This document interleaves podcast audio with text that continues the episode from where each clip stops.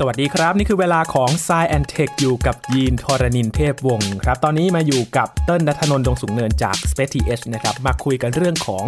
การทดสอบยาน Starship นะครับที่เพิ่งจะทดสอบครั้งแรกไปแต่ว่าก็ได้เห็นความเคลื่อนไหวของครั้งแรกนี้นะครับที่ต้องตัดสินใจทำลายจรวดกลางอากาศเนื่องจากว่ามีความขัดข้องทางเทคนิคนะครับเรื่องนี้เนี่ยเราจะมาคุยกันว่า SpaceX ตอนนี้ถือว่าต้องแข่งกับเวลาแล้วครับเพื่อที่จะให้ทันกับในภารกิจ Artemis นะครับมาอัปเดตความคืบหน้าวิเคราะห์กันครับใน Sci & Tech ตอนนี้ครับ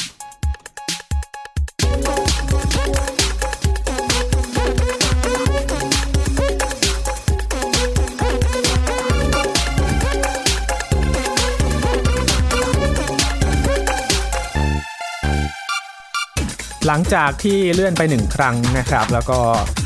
ทดสอบกันในครั้งที่2ได้ดูการทดสอบจรวดที่เรียกว่าทรงพลังที่สุดแล้วก็ยิ่งใหญ่ที่สุดในประวัติศาสตร์มนุษยชาติก็ว่าได้นะครับสำหรับ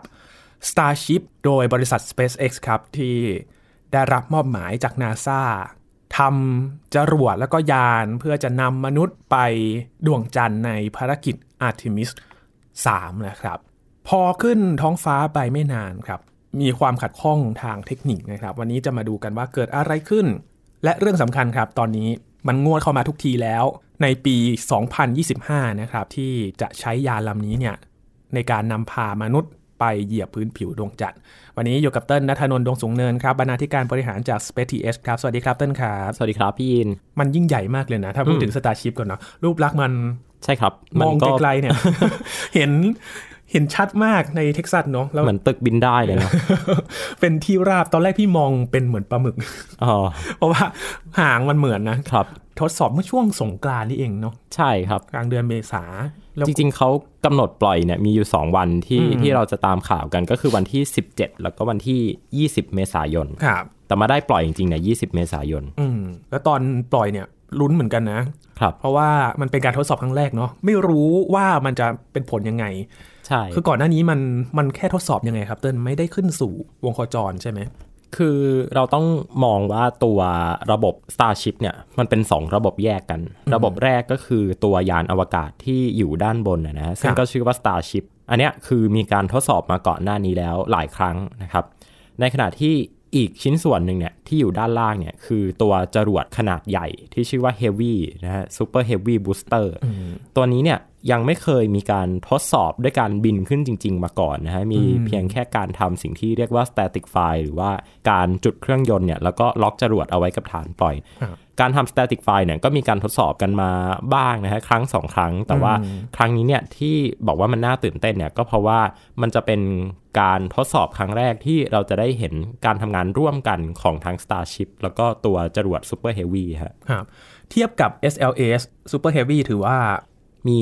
พลังเยอะกว่ามากจริงๆต้องบอกอย่างนี้เลยว่าเราไม่ควรเอาจรวดใดๆเลยไปเทียบกับ Starship เพราะว่าตัว Starship เขาเป็นจรวดที่ถูกออกแบบมาโดยใช้วิธีคิดของยุค 2010 กว่าๆในขณะที่ SLS เองก็ตามหรือ Saturn V หรือว่าจรวด Delta 4 นะ Delta 2 ที่เราพูดถึงกันเนี่ยมาตลอดเนี่ยมันเป็นจรวดที่ใช้ฐานคิดมาตั้งแต่ในช่วงยุค 90 แม้กระทั่งตัว SLS เองเพิ่งจะถูกออกแบบเนาะเพิ่งจะถูกผลิตขึ้นมาทำไมคุณเติ้ลบอกว่ามันเป็นจรวดที่คิดมาตั้งแต่ยุค 90 นะฮะถ้าเราไปเบรกดาวดูรายละเอียดจริงๆเนี่ยเราจะพบว่าเครื่องยนต์ของมันเนี่ยมันคือเครื่องยนต์ของกระสวยอวกาศดังนั้นสถาปัตยกรรมในการออกแบบตัวจรวดมันเป็นยุค 90 ในขณะที่ Starship เนี่ยมันเป็นจรวดที่เพิ่งถูกคิดขึ้นมาในช่วงปลายปีนะยุคปลายปี2010เป็นต้นมานะถ้าจะให้เริ่มโครงการอะไรเนี่ยก็จะอยู่ที่ประมาณ2016เป็นต้นมานะดังนั้นตัวเครื่องยนต์ตัวระบบคอมพิวเตอร์ตัวการทำงานแล้วก็การออกแบบ payload บรรทุกเนี่ยถูกคิดขึ้นมาโดยอาศัยสถาปัตยกรรมการออกแบบยานอวกาศในยุคปัจจุบันจริงๆนะครับความสูงของมันเนี่ยเฉพาะแค่ตัว Starship เองเนี่ยมีความสูง50เมตรแล้วนะฮะจำนวนเครื่องยนต์เนี่ยของตัว Super Heavy เนี่ยนะฮะ 33 เครื่องยนต์นะครับ เมื่อเอา2อันนี้มารวมกันเนี่ยบรรทุกเพโลดได้150ตันนะสูงสุดขึ้นสู่วงโคจรต่ำของโลก150ตันนี่คือมันเยอะมากเลยนะ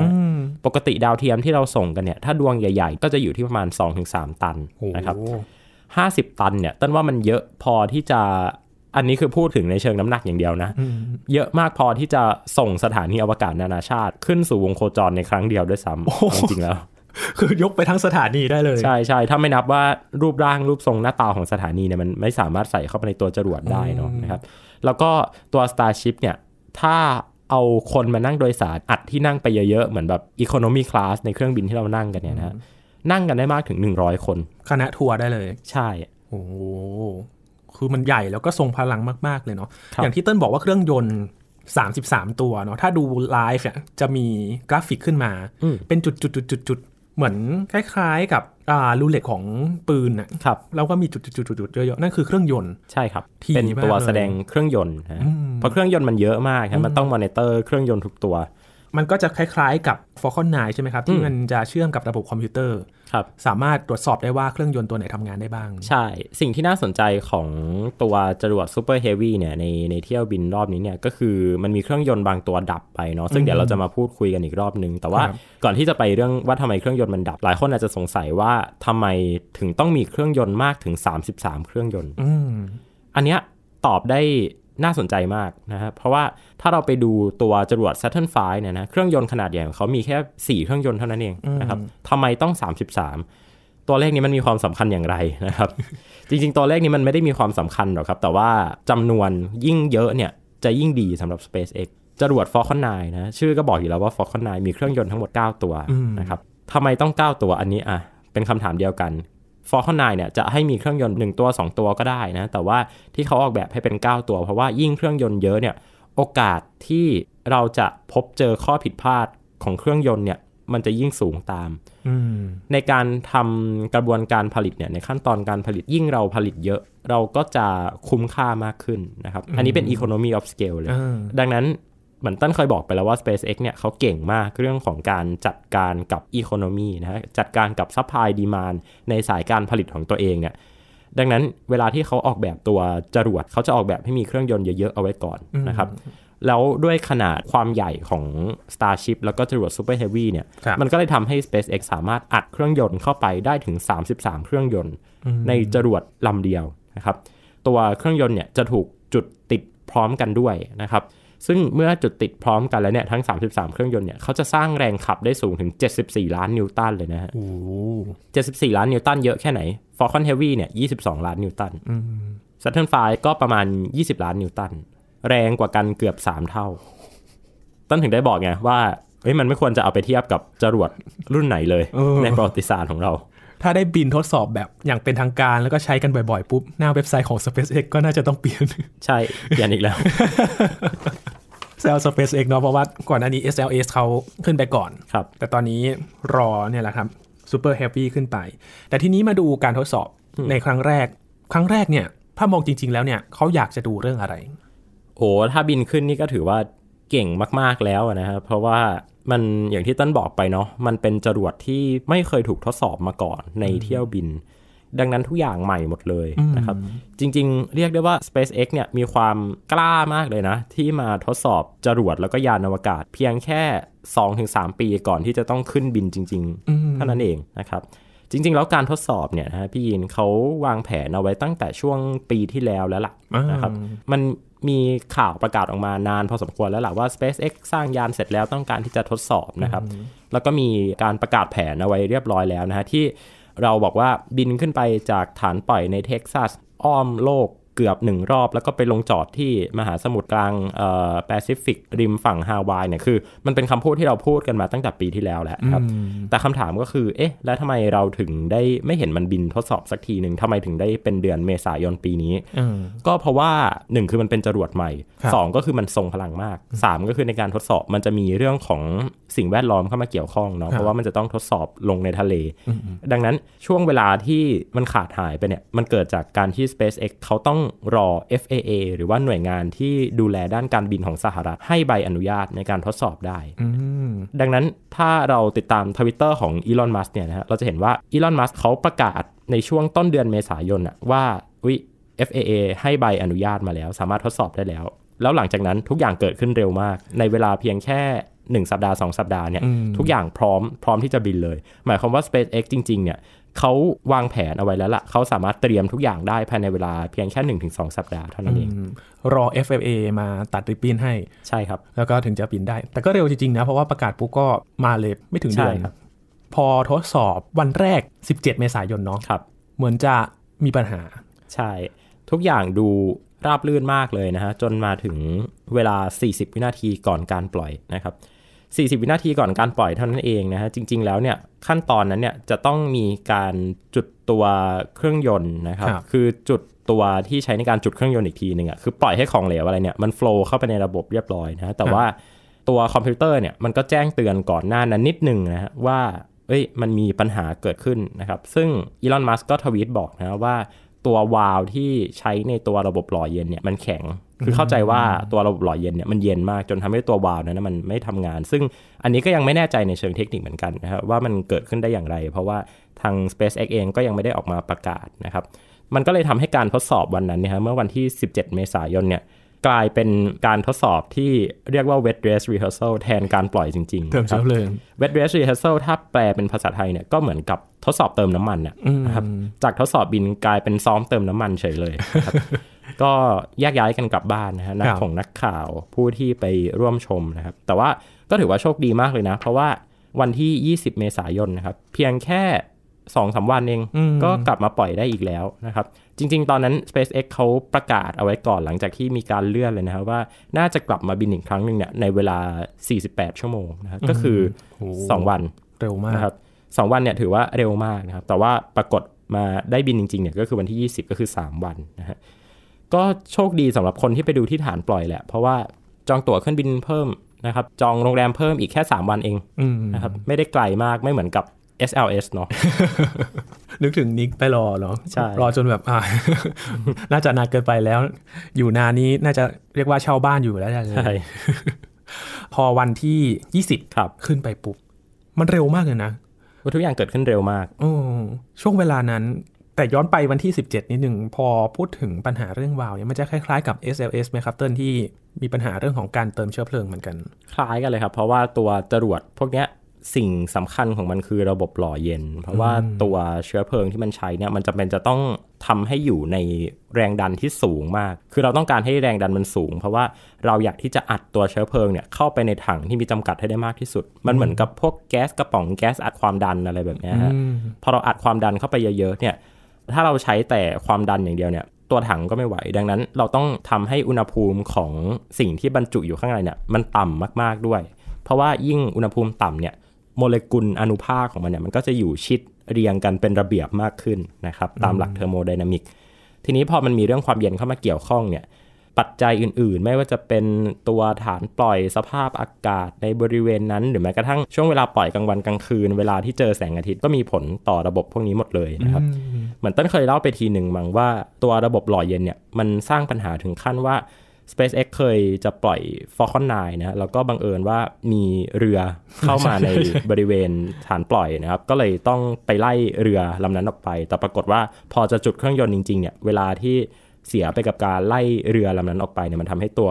เชื้อเพลิงเนี่ยมันอุ่นขึ้นมามากจนตัวจรวดก็จุดไม่ติดฮะเรื่องใหญ่เหมือนกันเราก็ต้องรอบคอบด้วยแหละ ในการเตรียมความพร้อมก่อนที่จะจุดจรวดจริงๆนะครับมาวันที่20จริงๆแล้ว20เมษายนที่ผ่านมานะครับช่วงเช้าของที่นู่นเนาะประมาณหัวค่ำของบ้านเราเป็นเวลาไม่ถึง5นาทีเองเนาะที่เราได้ดูการปล่อยจรวดเกิดอะไรขึ้นในวันนั้นบ้างครับเติ้ลวันนั้นเนี่ยจริงๆมีการโฮลหรือว่ามีการพักนาฬิกานับถอยหลังอยู่1ครั้งนะครับแต่ว่าเป็นการโฮลที่ไม่นานมากครับแล้วก็สามารถที่จะปล่อยขึ้นได้จริงๆนะครับตามที่กำหนดเอาไว้เป๊ะเลยนะครับทุกอย่างดูราบลื่นมากครับแต่ว่าปัญหาเนี่ยมันก็ดันมาเกิดขึ้นเมื่อจรวด Starship เนี่ยนะฮะมันบินขึ้นไปได้ประมาณ2นาทีนะครับซึ่งเป็นช่วงที่ในตอนนั้นเนี่ย เชื้อเพลิงของตัว Super Heavy เนี่ยมันใกล้หมดแล้วล่ะนะครับน่าจะเข้าใกล้สู่กระบวนการที่เรียกว่า Stage Separation หรือว่าการที่ตัว Starship มันแยกตัวออกมาจาก Super Heavy นะครับทีนี้เวลาที่มันจะแยกตัวกันนะครับอันนี้แน่นอนว่าเราจะเห็นตัวเครื่องยนต์มันดับอย่างชัดเจนเลยเนาะแต่ว่าสิ่งที่เราเห็นเลยเนี่ยก็คือมันเหมือนทำท่าพยายามจะสลัดออกนะแต่มันไม่ออกนะครับคือถามว่าทำไมบอกว่ามันทำท่าเหมือนจะสลัดออกเพราะว่าในตอนนั้นเนี่ยถ้าเราย้อนกลับไปดูไลฟ์กันเนี่ยภาพเขาตัดเอาไปที่ตัวสเตจแล้วนะครับถ้าจำกันได้เนาะเวลาที่เขาปล่อยจรวดเวลามันจรวดจะแยกตัวกันเนี่ยเขาจะชอบถ่ายทอดให้เห็นตัวสเตจตอนที่มันแยกกันแต่วันนั้นเนี่ยพอเขาสวิชกล้องไปที่ตัวสเตจมันดันไม่แยกเข้าใจว่าเจ้าหน้าที่ก็เลยดึงภาพกลับออกมานะฮะมาดูตัวจรวดทีเนี้ยภาพที่เห็นก็คือตัวจรวดเนี่ยหมุนมั่วเลยฮะหมุนมั่วอยู่บนท้องฟ้าเลยหมุนแบบหมุนหัวทิ่มเลยอะนะฮะถ้าดูบางจังหวะแล้วพอเห็นแบบนี้เนี่ยคือทุกคนก็รู้แล้วล่ะว่าเอ้ยมันไม่ใช่เรื่องปกติแล้วนะครับแล้วก็หลังจากนั้นเนี่ยไม่นานนะฮะแค่ประมาณ3นาทีหลังจากการปล่อยเนี่ยตัวจรวดก็ระเบิดออกนะครับซึ่งเป็นไปได้อยู่2 อย่างเนาะ1ก็คือตัวจรวดเนี่ยมันทนแรงจาก aerodynamic นะฮะอากาศพลศาสตร์ไม่ไหวก็เลยระเบิดออกกับ2ก็คือตัวคอมพิวเตอร์บนจรวดเนี่ยมันบังคับให้ตัวจรวดทำลายตัวเองเพื่อความปลอดภัยซึ่งภายหลัง SpaceX ก็สรุปออกมานะฮะว่าที่เราเห็นจรวดระเบิดอันนี้เป็นการทำงานจากระบบความปลอดภัยของตัวจรวดที่เรียกว่า flight termination system นะฮะ FTS ระบบนี้เนี่ยในอดีตเคยมีไหมครับเติ้ลเคยมีครับระบบ FTS เนี่ยเคยทำงานในหลายเที่ยวบินด้วยกันจริงๆไม่ได้มีแค่ใน Falcon 9 ด้วยนะแต่ว่าจรวดลำอื่นๆเนี่ยรุ่นอื่นๆเนี่ยเวลาที่มันเกิดข้อผิดพลาดขึ้นมันจะเป็นกฎข้อบังคับเลยว่าต้องระเบิดตัวเองทิ้งเพื่อไม่ให้มันเกิดอุบัติเหตุนะครับซึ่งสำหรับ Falcon 9 เนี่ยที่เราจะได้เห็นกันเนี่ยก็คือในเที่ยวบิน CRS7 นะครับที่ SpaceX เนี่ยเขาต้องการที่จะส่งเสบียงไปเติมให้กับสถานีอวกาศนานาชาติแล้วก็ตอนนั้นเกิดการระเบิดขึ้นเนี่ยนะฮะแต่เราไม่ค่อยได้เห็นกันบ่อยเนาะสำหรับจรวดของ SpaceX หรือว่าช่วงหลังๆเนี่ยเราไม่ค่อยได้เห็นจรวดระเบิดกันหรอกนะฮะจะมีระเบิดคาฐานนะครับ จรวด Antares นะฮะของ Orbital Science ในตอนนั้นครับแล้วก็จริงๆอ่ะระบบ FTS ของ SpaceX ถูกสั่งให้มีการระเบิดหลายครั้งในภารกิจการทดสอบนะครับดังนั้นการทดสอบแล้วเห็นจรวดระเบิดไม่ใช่เรื่องแปลกนะฮะอย่างตอนจรวดFalcon 9 นะฮะที่เขาทดสอบระบบอบอร์ดของยาน Dragon นะฮะที่เอาไว้ช่วยดีดตัวยานแคปซูลของ Dragon เนี่ยออกมานะจากตัวจรวดให้นักบินอวกาศปลอดภัยเนี่ยตอนนั้นเนี่ยจรวด Falcon 9 ที่ใช้ในการทดสอบนะครับก็ถูกระเบิดทิ้งกลางอากาศเหมือนกันนะครับดังนั้นเป็นเรื่องที่ไม่น่าตกใจไปนะไปดู SpaceX เขาทดสอบจรวดแล้วเห็นมันระเบิดเนี่ยอันนี้คือเป็นเรื่องปกตินะครับต้องไปดูภาพตอนเขาไลฟ์ครับพี่ยินที่พอมันระเบิดเนี่ยคนที่ดูอยู่ที่ทั้งที่ฐานปล่อยเนาะแล้วก็ทั้งที่สำนักงานใหญ่ของ SpaceX ที่ฮิลโตรนแคลิฟอร์เนียเนี่ยแทนที่เขาจะเสียใจเขาแบบปรบมือดีใจเนาะนะครับเพราะว่า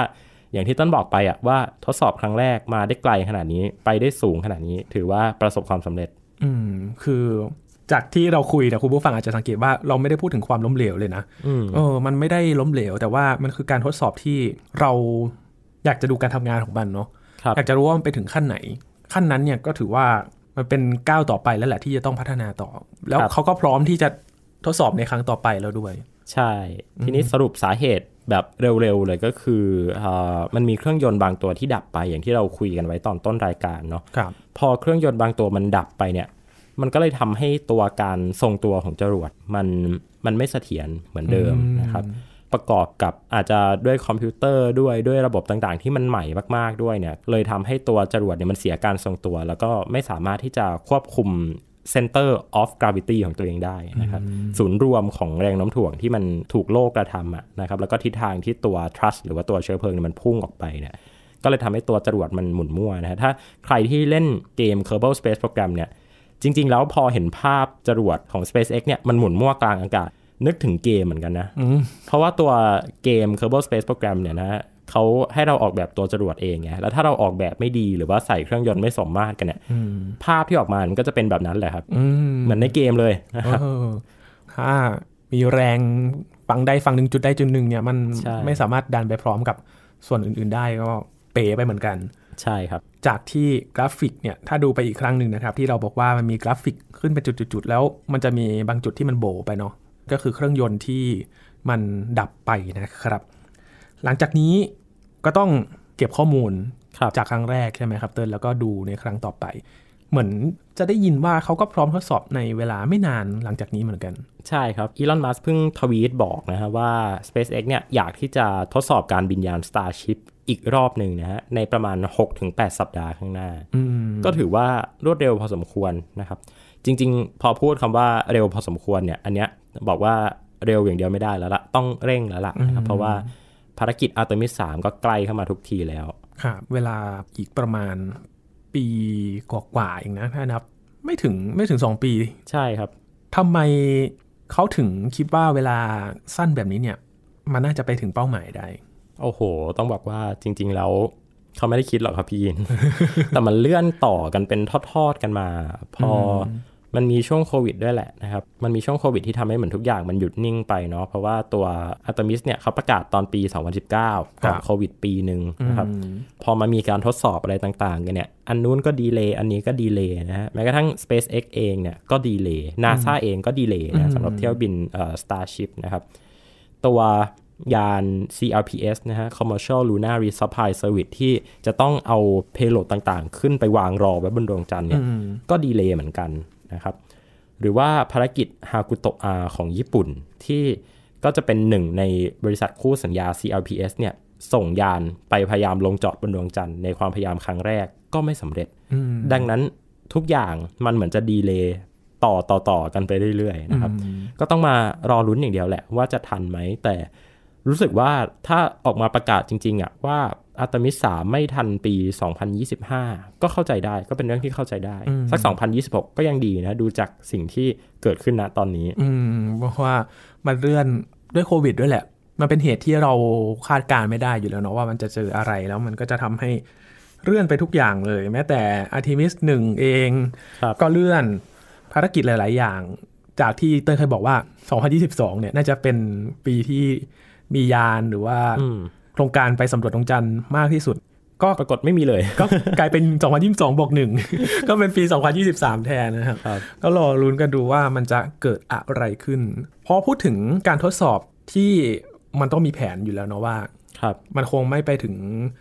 ความสำเร็จแบบ 100% หรอกมองในถึงการออกแบบโครงการพวกนี้ครับเติ้ลโดยเฉพาะโครงการใหม่ๆเนี่ยเขาต้องวางแผนกันยังไงบ้างปกติแล้วเนี่ยเวลาที่เราออกแบบภารกิจขึ้นมาสักตัวหนึ่งเนี่ยเขาจะใช้กระบวนการที่เป็นกระบวนการเชิงวิศวกรรมเลยฮะคือถ้าพูดกันในเชิงทฤษฎีเนี่ยเขาจะเรียกว่าเป็น waterfall คือน้ำตกนะครับก็คือเราทำทุกอย่างให้มันพร้อมที่สุดก่อนนะครับแล้วค่อยมีการทดสอบแล้วเวลาทำเนี่ยก็คือจะมองระบบใหญ่ก่อนแล้วค่อยมองลงมาระบบย่อยๆไปเรื่อยๆแล้วตอนที่ทดสอบเนี่ยก็ค่อยๆทดสอบตัวระบบย่อยก่อนพอปลายทางค่อยไปทดสอบระบบใหญ่นะครับมันจะเป็นเหมือนตัว V นะฮะคือตัว V บนเนี่ยก็คือระบบที่เป็นระบบใหญ่ๆนะพอตัว V เนี่ยมันลึกลงมาเรื่อยๆนะอันนี้คือเป็นระบบเล็กๆแล้ว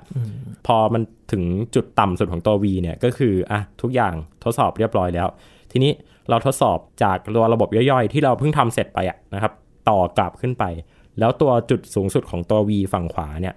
ค่อยเป็นการทดสอบเต็มรูปแบบนะครับจริงๆตัว Starship เองก็เหมือนกันนะคือเขาทดสอบตัวระบบย่อยต่างๆลองนึกภาพตามก็ได้ครับเขามีการทดสอบเครื่องยนต์ก่อนหน้านี้เนาะมีการทดสอบเอา Starship มาบินสั้นๆก่อนมีการทดสอบจุดเครื่องยนต์ของ Super Heavy นะมาจนถึงตัวระบบคอมพิวเตอร์ระบบต่างๆนะครับมีการทดสอบมาหมดแล้วแหละเราค่อยมาทดสอบของจริงดังนั้นมันก็เลยเป็นเหตุผลว่าทำไมเราถึงได้เร่งกระบวนการพวกนี้ไม่ได้เพราะว่าถ้ามันมีระบบสักตัวหนึ่งที่มันไม่พร้อมอ่ะตัวระบบตัวอื่นมันจะไม่สามารถทำต่อได้เลยมันจะไม่เหมือนกับเราทำงานแบบสมัยนี้ที่เขาจะชอบทำคือAgileเนาะAgileก็คือเราทำให้เสร็จเฉพาะเท่าที่เราต้องการก่อนนะครับเขาเรียกว่า Lean นะพวก Startup จะแบบว่าชอบใช้ process นี้เพราะว่าเราต้องแข่งกับความเร็วแต่ว่าทีเนี้ยเราทำงานอวกาศเราจะคิดแบบ Startup ไม่ได้ไม่อย่างนั้นมันจะเหมือนเราเอาเงินไปเผาเล่นเพราะทุกอย่างมันก็จะไม่พร้อมเลยแล้วยิ่งมันมีเรื่องของมนุษย์มีเรื่องของชีวิตของคนมาเกี่ยวข้องด้วยเนี่ยเราก็น่าจะต้องมั่นใจได้ว่าทุกภารกิจมันถูกคิดขึ้นมาจริงๆโดยที่ไม่ได้กระโดดข้ามขั้นตอนใดเลยเพราะฉะนั้นเวลาอาจจะไม่ใช่ตัวสำคัญเพื่อที่จะให้ไปถึงคือยอมเลื่อนดีกว่าที่จะปล่อยให้มันเกิดอะไรร้ายแรงขึ้นมาใช่ครับสิ่งที่ต้องรอดูถ้าเรามา ตรวจสอบใน Artemis เนี่ยถ้ามาเช็คลิสต์กันเรารออะไรอยู่บ้างครับเติ้ลรอทุกอย่างเลยพี่อินรอทุกอย่าง SLS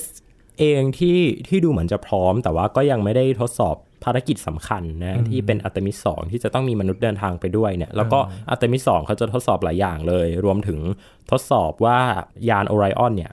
นักบินอวกาศจะสามารถควบคุมให้มันไปด็อกกิ้งนะหรือว่าไปเชื่อมต่อกับยานอวกาศลำอื่นได้หรือเปล่าซึ่งมันสำคัญกับ Artemis 3เพราะว่าเดี๋ยวเขาจะต้องไปเชื่อมต่อกับ Starship ไงนะครับแล้วตัวจรวด SLS เองเนี่ยก็ดูเหมือนจะพร้อมนะแต่ว่าก็ต้องรอดูข้อมูลจากการทดสอบ Artemis 1นะว่ายังมีตรงไหนที่ปรับปรุงได้อีกหรือเปล่านะครับส่วน Starship เองเนี่ยอันเนี้ยก็ถือว่ายังไม่พร้อมนะครับเพราะว่ายังไม่ได้มีการซ้อมเลยอันเนี้ยไม่แน่ใจด้วยว่า SpaceX มีแผนที่จะซ้อมการลงจอดของ Starship ในแบบไร้คนขับบนผิวดวงจันทร์ก่อนหรือเปล่าเพราะว่า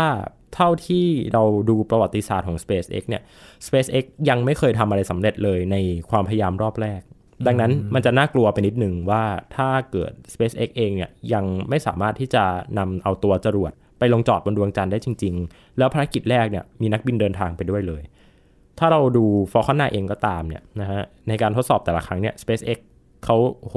ผ่านอะไรมาเยอะมากนะครับทุกวันนี้เราอาจจะเห็นภาพ Falcon 9 กลับมาลงจอดบนฐานปล่อยได้เป็นเรื่องปกติแต่ว่าถ้าเราตามข่าว SpaceX กันตั้งแต่ช่วง2013มาจนถึง2016เนี่ยทุกไฟล์ระเบิดหมดเลย คือเราได้เห็นภาพระเบิดกันบ่อยมากในช่วงนั้นนะครับแต่ว่าสิ่งที่ดูน่าจะพร้อมที่สุดเลยเนี่ยก็คือน่าจะเป็นคนนี่แหละนะครับอ่ะให้ติ๊กถูกคนละกันนะ เพราะว่ามีการประกาศไปเรียบร้อยแล้วแล้วก็ตอนนี้นักบินอวกาศในโครงการ Artemis 2นะเขาก็ไปเดินสายออกรายการนะออกนู่นนี่นั่นไปออก Saturday Night Live นะครับไปออกรายการเหมือนเป็นดาราเลย ก็อยู่ในช่วงที่กระตุ้นความตื่นเต้นกระตุ้นความสนใจของภาคประชาชนละกัน Luna Gateway เองก็ Luna Gateway เนี่ยอันเนี้ยน่าสนใจแต่ว่าเข้าใจว่าน่าจะไม่ทัน Artemis 3นะครับแต่ว่าตัว Luna Gateway เองเนี่ยก็มีบริษัทที่เป็นบริษัทคู่สัญญาโดยเฉพาะบริษัทฝั่งฝรั่งเศสฝั่งยุโรปก็เริ่มกระบวนการผลิตแล้วนะครับแล้วก็ชิ้นส่วนที่พร้อมส่งมอบแล้วเนี่ยก็คือตัว PPE นะซึ่งเป็นตัว Propulsion Module ของLuna Gateway นะครับอันเนี้ยเริ่มเป็นรูปเป็นร่างขึ้นมาแล้วก็รอส่งอย่างเดียวนะครับแล้วก็จรวดที่จะใช้ในการส่งชิ้นส่วนต่างๆของ Luna Gateway เนี่ยก็แน่นอนว่าหนีไม่พ้น SpaceX เหมือนกันนะครับ เป็น Falcon Heavy รอบนี้ก็จะได้เห็น Falcon Heavy เนี่ยได้บินกันบ่อยขึ้นนะครับหลังจากที่เราเห็น Falcon 9 กันบ่อยสุดเลยเนาะใช่ครับ Falcon Heavy นี้ไม่ค่อยได้บินเท่าไหร่จะเป็นโครงการใหญ่ๆใช่ไหมครับต้นที่เขาจะใช้กันจะต้องเป็นดาวเทียมหรือว่ายานอวกาศที่มีขนาดใหญ่มากนะครับนี่คืออัปเดตจากการทดสอบครั้งแรกของ Starship นะครับว่าเกิดอะไรขึ้นบ้างหลังจากนี้ประมาณอีกสักวันนี้เราคุยหลังจากวันที่20ก็มาหลายวันแล้วเนาะประมาณสักไม่ถึง80วันเพราะว่าเขาตั้งเป้าไว้เนาะ80วันประมาณเดือนกว่า2เดือนนี่นะครับมาดูว่าทดสอบเป็นอย่างไรน่าจะได้เห็นการทดสอบบ่อยขึ้นไหมครับต้นคงต้องเห็นบ่อยขึ้นแล้วครับพี่ยินแล้วก็น่าจะได้เห็นการทดสอบที่ซับซ้อนมากขึ้นมากกว่าเดิมกลายเป็นอมัสไปเลยเนาะเพราะว่ามีเวลาปักไว้ถึงแม้ว่าอาจจะไม่ใช่เวลาแบบเป๊ะๆแต่ว่าก็ต้องทำตามขั้นตอนตามแผนที่วางไว้ให้ได้มากที่สุดนะครับวันนี้ขอบคุณเติ้ลมากๆเลยครับนี่คือ Sci & Tech นะครับคุณผู้ฟังติดตามรายการของเรากันได้ที่ www.thaipbspodcast.com ครับรวมถึงพอดแคสต์ช่องทางต่างๆที่คุณกำลังรับฟังเราอยู่นะครับอัปเดตเรื่องวิทยาศาสตร์เทคโนโลยีและนวัตกรรมกับเราได้ที่นี่ทุกที่ทุกเวลากับ Thai PBS Podcast ครับช่วงนี้ยีนธรณินทร์เทพวงศ์พร้อมกับเติ้ลณัฐนนท์ ดวงสูงเนินบรรณาธิการบริหารจาก Space TH ลาไปก่อนนะครับสวัสดีครับ